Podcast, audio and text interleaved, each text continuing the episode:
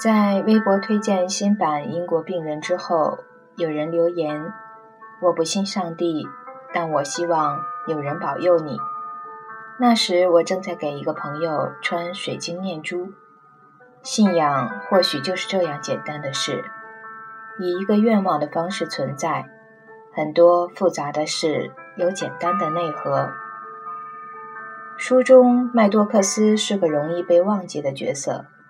一个在沙漠里读《安娜·卡列尼娜》的地理学家，是他告诉英国病人艾尔麦西人喉咙下方那个小小的凹陷叫做 vascula sizola。他在认识艾尔麦西十年之后才问：“你喜欢那个月亮吗？”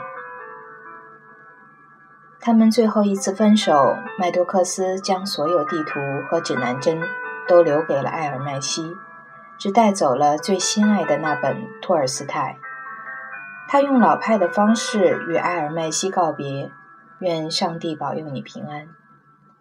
埃尔麦西一边转身离开，一边答：“根本没有上帝。”但在内心深处，埃尔麦西知道自己曾多么依赖他的平静，他解释世界的方式。我不信上帝。但我希望有人保佑你。稿纸铺满一桌，吃饭、写字都是同一张桌子。经过一些日子，稿纸就不知不觉染上茶渍、油迹。我以为冬天最适合写书，因为够冷。好的故事都是无情的人写给有心的人读。你得等心凉透了，再开始动笔。越写越觉得感情看似丰盛，实则荒凉。在得到之前，你要先放弃一切。生活看来荒凉，却有你意想不到的丰富。按时提醒自己吃药，买今年的第一件毛衣，第一次从衣橱里拿出薄毯，独自面对季节的变化，也有很多细节需要照料。这样的季节很容易牵挂起远方的故人，不知他们那里气温如何，空中是否已有雁飞过。陶渊明在《庭云》里如此说：人与人之间的关联，安得促膝？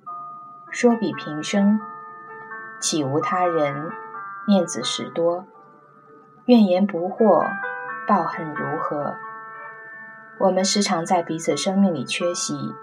头头是道，遣词造句，其实想说的不过是这一句：我希望你好。